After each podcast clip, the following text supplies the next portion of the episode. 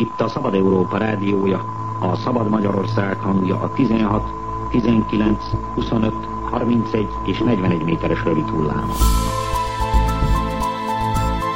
Archívum Podcast sorozatunkban a Szabad Európa Rádió archívumából válogatunk. A Müncheni szerkesztőség időtálló korábbi műsorait hallgathatják meg. Az adás felvételének hangminősége változó, ezen lehetőségeinkhez mérten igyekeztünk javítani. Itt a Szabad Európa rádiója, a Szabad Magyarország hangja. Kellemes rádiózást a Szabad Európával!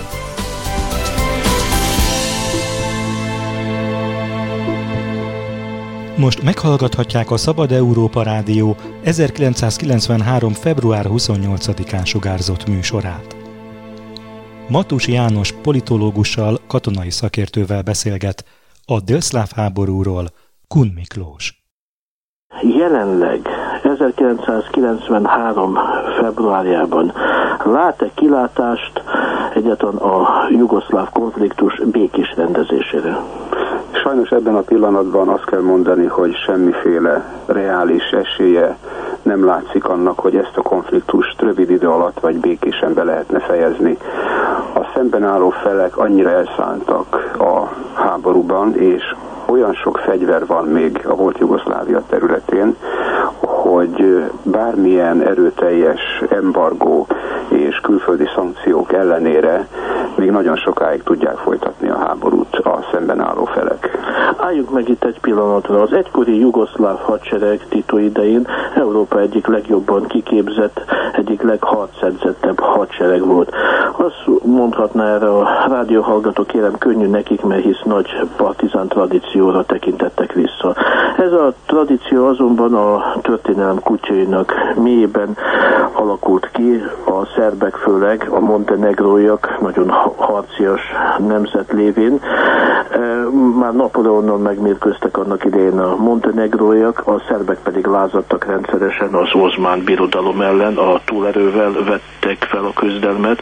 Az első világháború idején rendkívül kemény feladat volt az osztrák-magyar hadseregnek is megküzdeni a szerb hadsereggel. Az első világháborút követően pedig ez a hadsereg lényegében a szerb-horvát-szlovén királyság, vagyis a jugoszláv hadsereg három alkotó elemből állt, a szerb hadseregből és az Oroszország területén küzdő szerb légióból, az osztrák-magyar hadsereg egykori horvát, szlovén, szerb származású tisztikarból, és a harmadik a nagyon harcias montenegrói katonákból is tisztekbe. A montenegróiakat egyáltalán nem érdemes lebecsülni, hiszen a későbbi Tito idején a későbbi jugoszláv hadsereg tiszti, felső tiszti karának, tábornoki karának jelentős hányada montenegróiakból állt.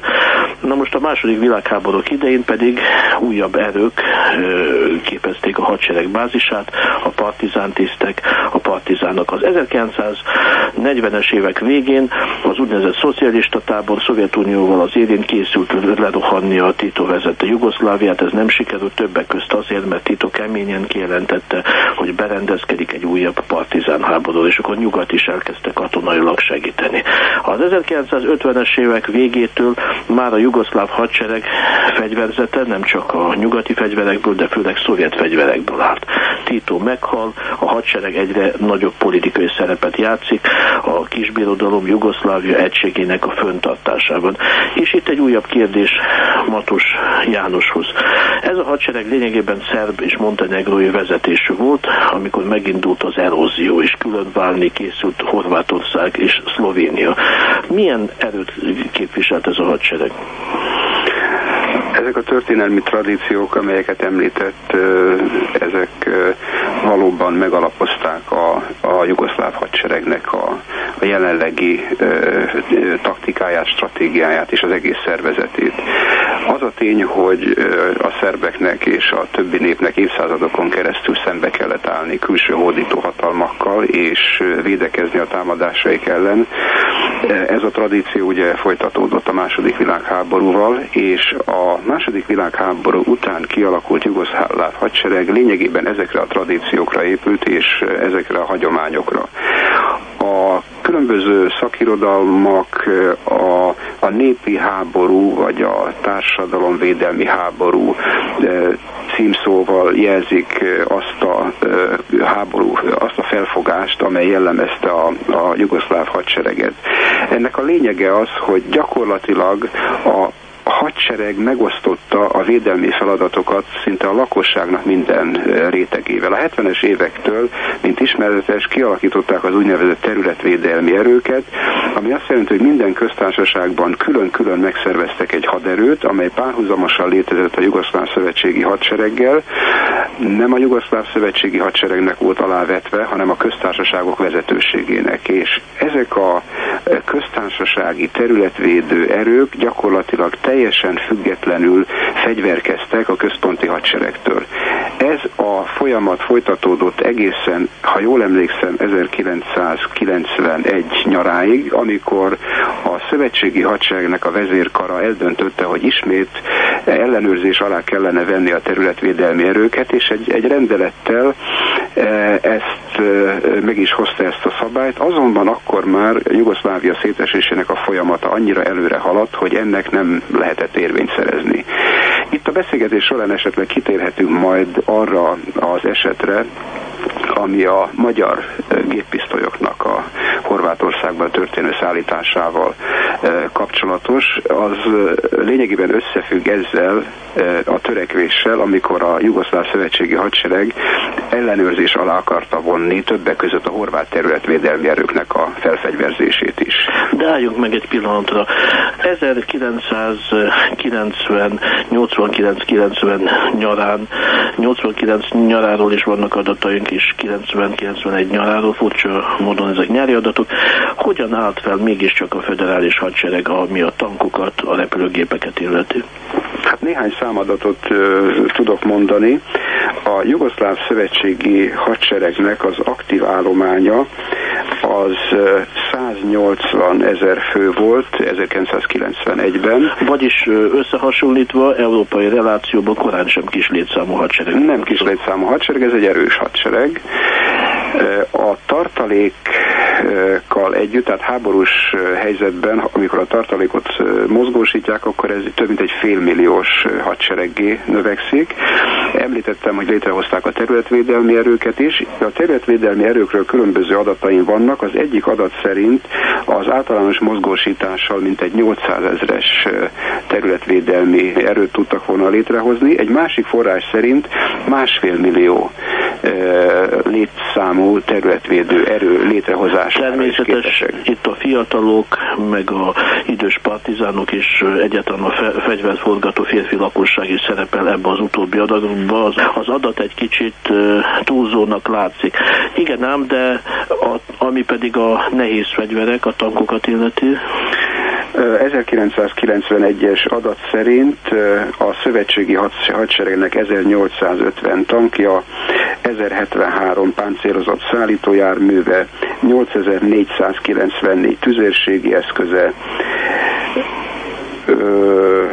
415 harci repülőgépe, 49 szállító repülőgépe, és öt tenger alatt járója volt, hogy a fontosabb adatokat említsem. És hát vegyük hozzá még a folyami flottillát, tehát a Dunai flottát és a Adriai tengeri partvédelmi erőket.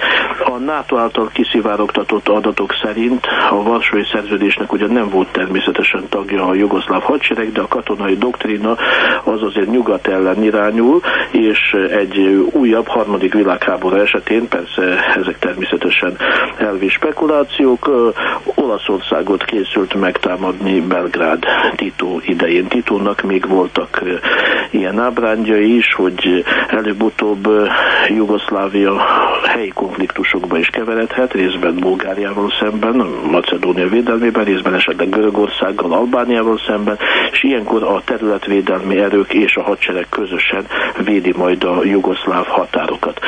De még ezzel kapcsolatban még egy kérdés. Általában a tisztikar létszáma rendkívül magas, és ezek főleg idős tisztek voltak, a partizán küzdelmet megjárt tisztek.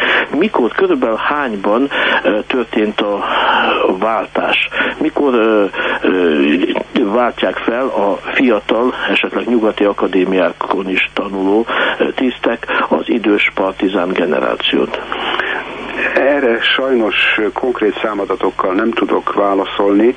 A jugoszláv hadseregnek a történetét tanulmányozva egy olyan évszámra bukkantam, hogy 1972, amikor állítólag leszámoltak a hadseregben bizonyos nacionalista erőkkel. Tehát azt az időszakot lehet úgy tekinteni, hogy esetleg bizonyos idősebb tábornokokat nyugdíjba küldtek, és fiatalabb generációból vontak be vezetésbe. Én is úgy tudom, hogy ez a cezura, és Tito közvetlenül a fiatal janicsárokhoz, a fiatal ezredesekhez, őrnagyokhoz fordult, akikből hirtelen tábornokok lettek. Nagyon érdekes a nemzetiségi megoszlás, a szerb és a montenegrói elem ekkor a horvát Tito támogatásával kiszorítja a muzulmán elemet, a horvát és a szlovén elemet a korábbi mondjuk katonai vezetésből, hiszen korábban csak az számított, hogy ki volt hűséges partizán, most pedig az is számított, hogy Titóhoz személy szerint ki kötődik.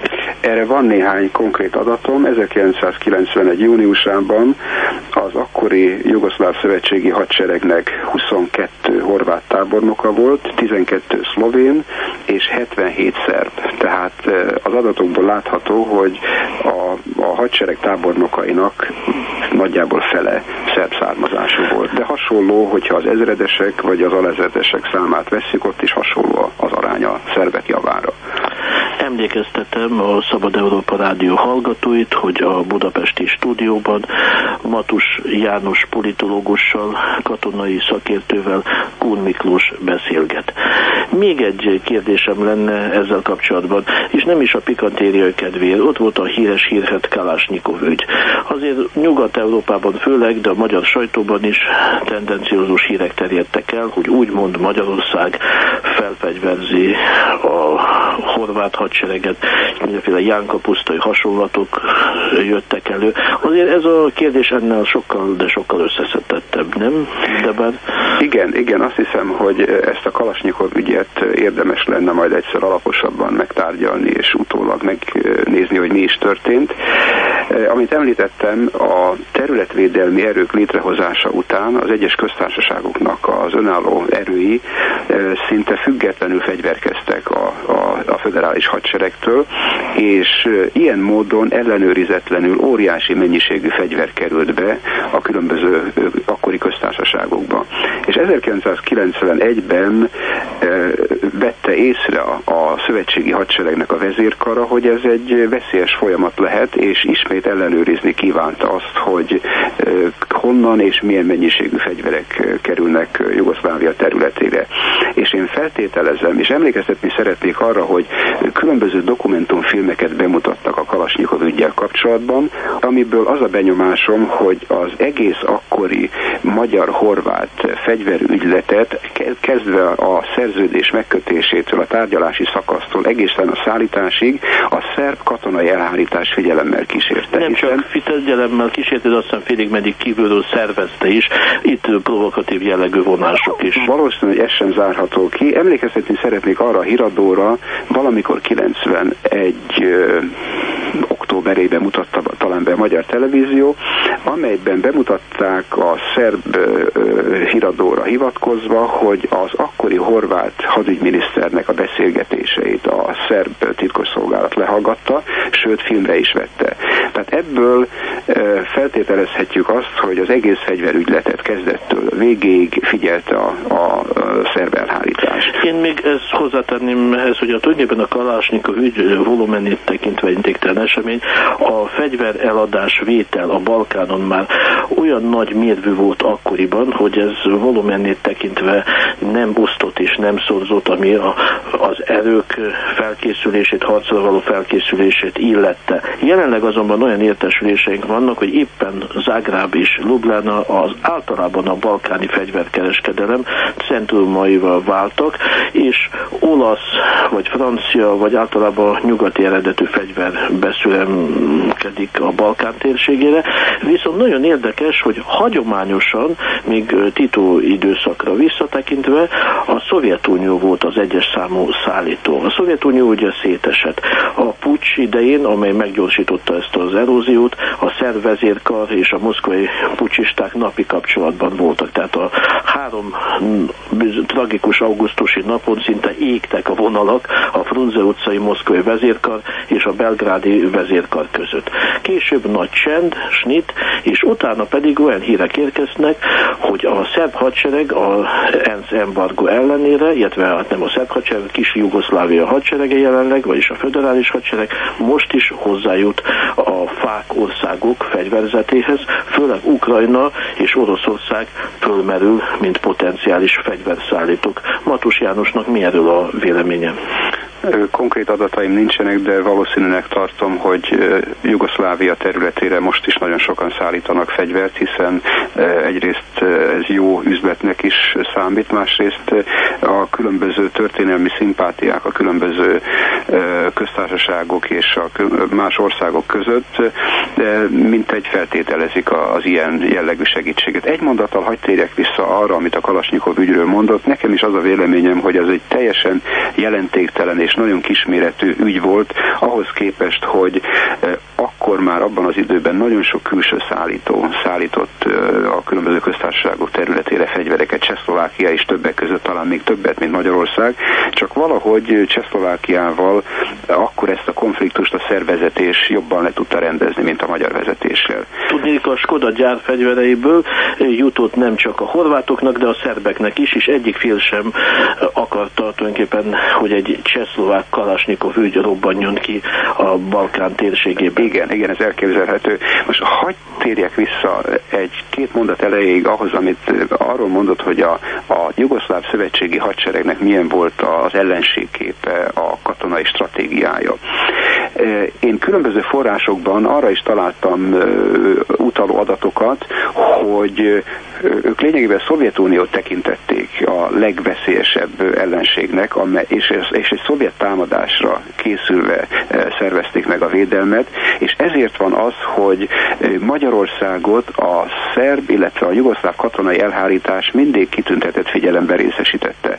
Ha visszaemlékszik, nem régen volt ez a honvéd zászlós, vagy törzzászlós, nem emlékszem a rangjára, ez a bizonyos kémügy, aki állítólag Szerbiának, vagy korábban jugoszlávoknak dolgozott. Tehát a szovjet déli hadseregcsoportnak a jelenléte Magyarországon az a jugoszláv katonai vezetés számára mindig is egy aggodalomnak a forrása volt, és mindig nagy figyelemmel kísérték a Magyarországon tartózkodó szovjet haderőnek a, a mozgását és a, és a katonai felszereltséget. De ugye ez nem mond ellent annak, hogy Tito, amikor tárgyalt Brezsnyevvel, vagy más magasrangú szovjet vezetőkkel, többek között Grecsko hadügyminiszterrel, erről vannak forrásaink, arra utalt mindig, hogy amennyiben előjön Istenőriz a harmadik világégés, a harmadik világháború, a jugoszláv hadsereg az olasz határon vonul fel, és ott várja be a nemzetközi imperializmus támadását. Ez nem kizárt, ez elképzelhető, de én azt hiszem, hogy a jugoszláv katonai és a politikai vezetésnek azért mindig volt egy kis ambivalens érzése a szovjetekkel kapcsolatban. Olyannyira, hogy amikor például Pol Poték zászlót bontottak Kína segítségével Kambodzsában, Jugoszlávia is segítette az elején a Pol Pot féle hadsereget különböző hát, módon, és általában Kínával is volt bizonyos katonai összeköttetése Jugoszláviának, tehát Jugoszlávia soha a Kominform ügy után nem vált a Szovjetunió katonai szövetségese soha. Afrikában is, Dél-Amerikában is bizonyos rivalizálás volt, például a fegyvereladás területén. De hát a félmúltból, a múltból, sőt a jelenből vonuljunk lassan a jövő felé. Jelenleg nem csak polgárháborús helyzettel találjuk magunkat szemben a volt Jugoszlávia területén, de hát egy ilyen általános európai háború szélére egyesének szerint sodródott a kontinensünk eh, térsége. Matus Jánosnak mi a véleménye? A boszniai krízis milyen kihívást jelent a NATO számára, az európai közösség számára, és általában a nagyhatalmak számára, ami a katonai doktrinát illeti? Én nagy aggodalommal figyelem azokat a vitákat, amelyek a NATO-ban és nyugaton folynak általában arról, hogy mit lehetne kezdeni a jugoszláviai polgárháborúval, konkrétan a boszniai helyzettel, és sajnos látok egy nagyfokú bizonytalanságot, vagy nem tudja a nyugat eldönteni, hogy mit is csináljon tulajdonképpen ezzel a válsággal. Az egy örvendetes tény, hogy az Egyesült Államok úgy tűnik, hogy hajlandó aktívabb szerepet vállalni a jövőben, és minthogyha a legutóbbi amerikai véleményekből az következne, hogy még az erőnek az alkalmazását sem zárják ki. Én azt hiszem, hogy a, a Vance Owen terv az ugyan szépnek és hát elfogadhatónak tűnik, de valóban nem jelent megoldást a, a jelenlegi boszniai helyzetre, tekintettel arra, hogy a, a felek nem nagyon akarják elfogadni, hiszen az általános vélemény az, hogy ez a terv egyértelműen a szerbeknek kedvezne, mert hiszen nagyobb területet kapnának Boszniából, mint amennyi eredetileg a szerb lakosságé volt, és a horvátok is, és a, a bosnyákok is, a muzulmánok is rosszabbul járnának. Tehát ha egy új rendezésben egy ilyenfajta igazságtalanság kerülne be, akkor ez ismételt forrása a további konfliktusoknak.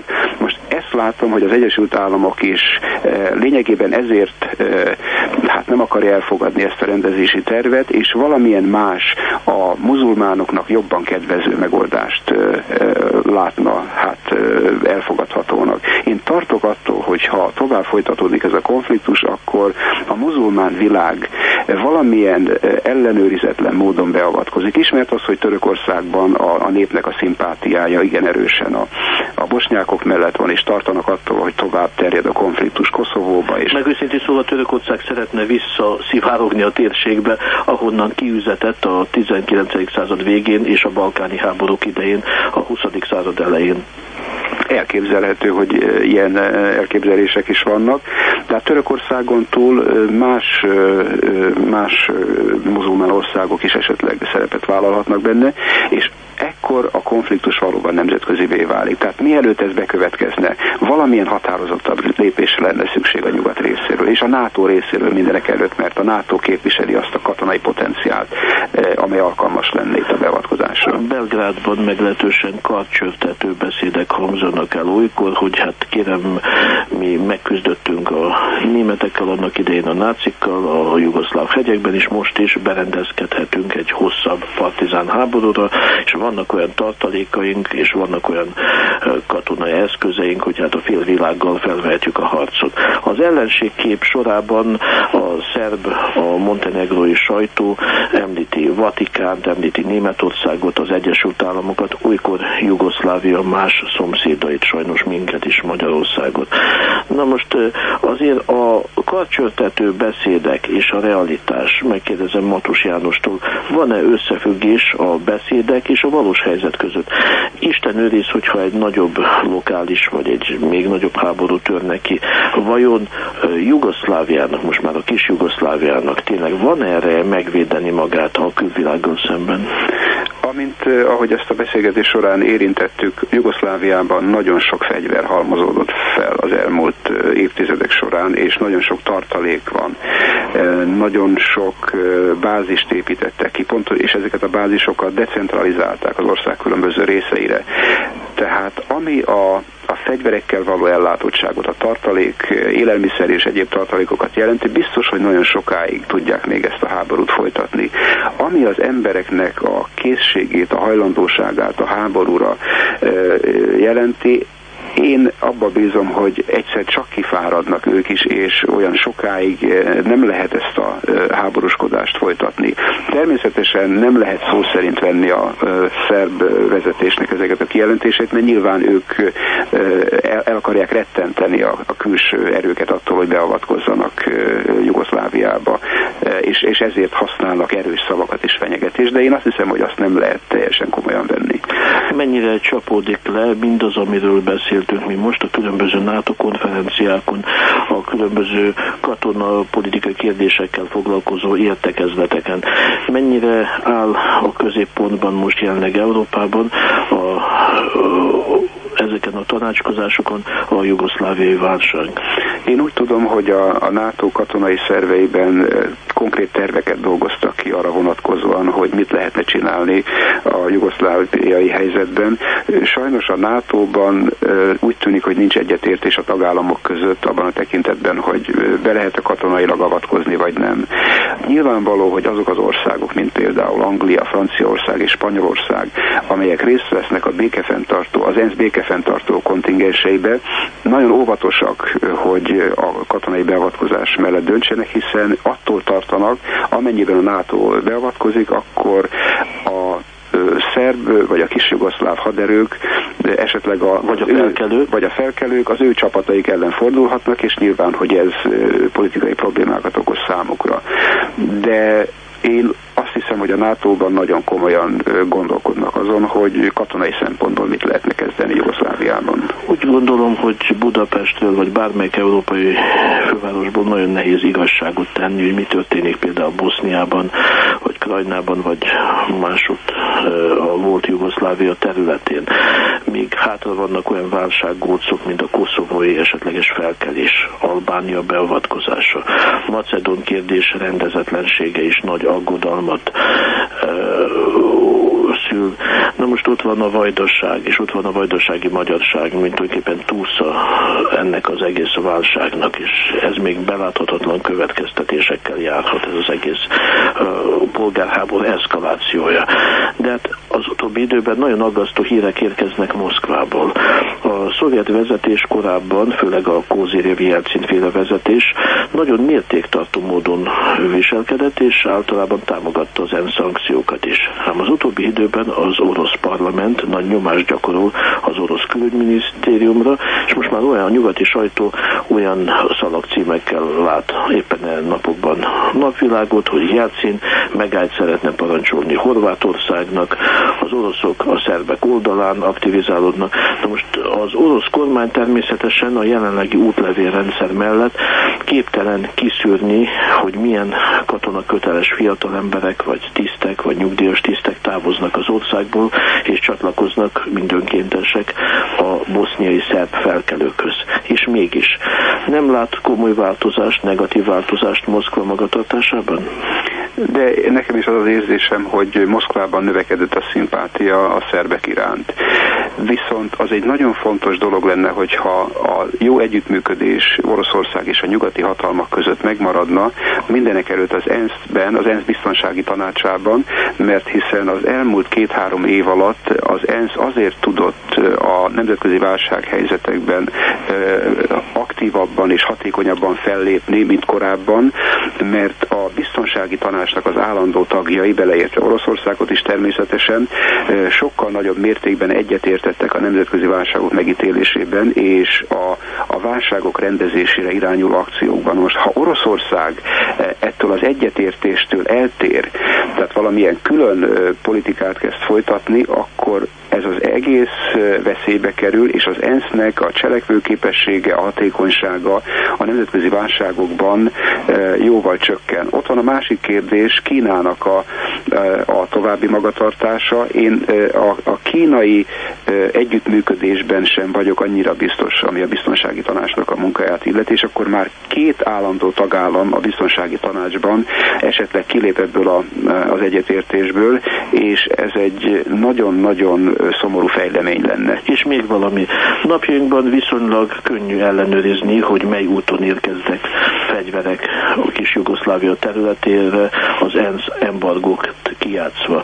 Az utóbbi időben fegyverszállításról is ír a világ sajtó, hogy a fák államok egyre több fegyvert szállítanak, még pedig modern fegyvereket.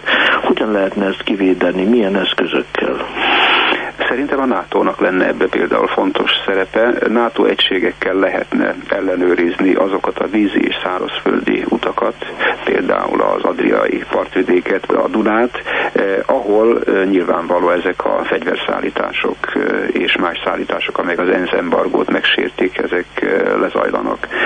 Mert a azok az országok, amelyek ezen a területen helyezkednek el, Románia, Magyarország, Bulgária, nemzeti erőikkel azt hiszem egyszerűen nem képesek arra, hogy az embargó betartását is ellenőrizzék. Tehát ha NATO-nak valamilyen szerepe lehet a jugoszláviai válságnak a megoldásában, és a konkrét fegyveres beavatkozástól tartózkodni akarnak, akkor az embargó szigorítása az egy megoldás lehet. A Szabad Európa Rádió 1993. február 28-án sugárzott műsorát hallották. Matus János politológussal, katonai szakértővel beszélgetett Kun Miklós.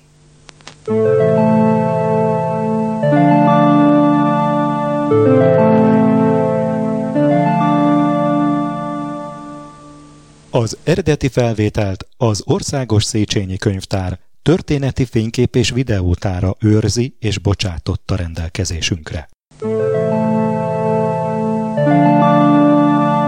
Thank you.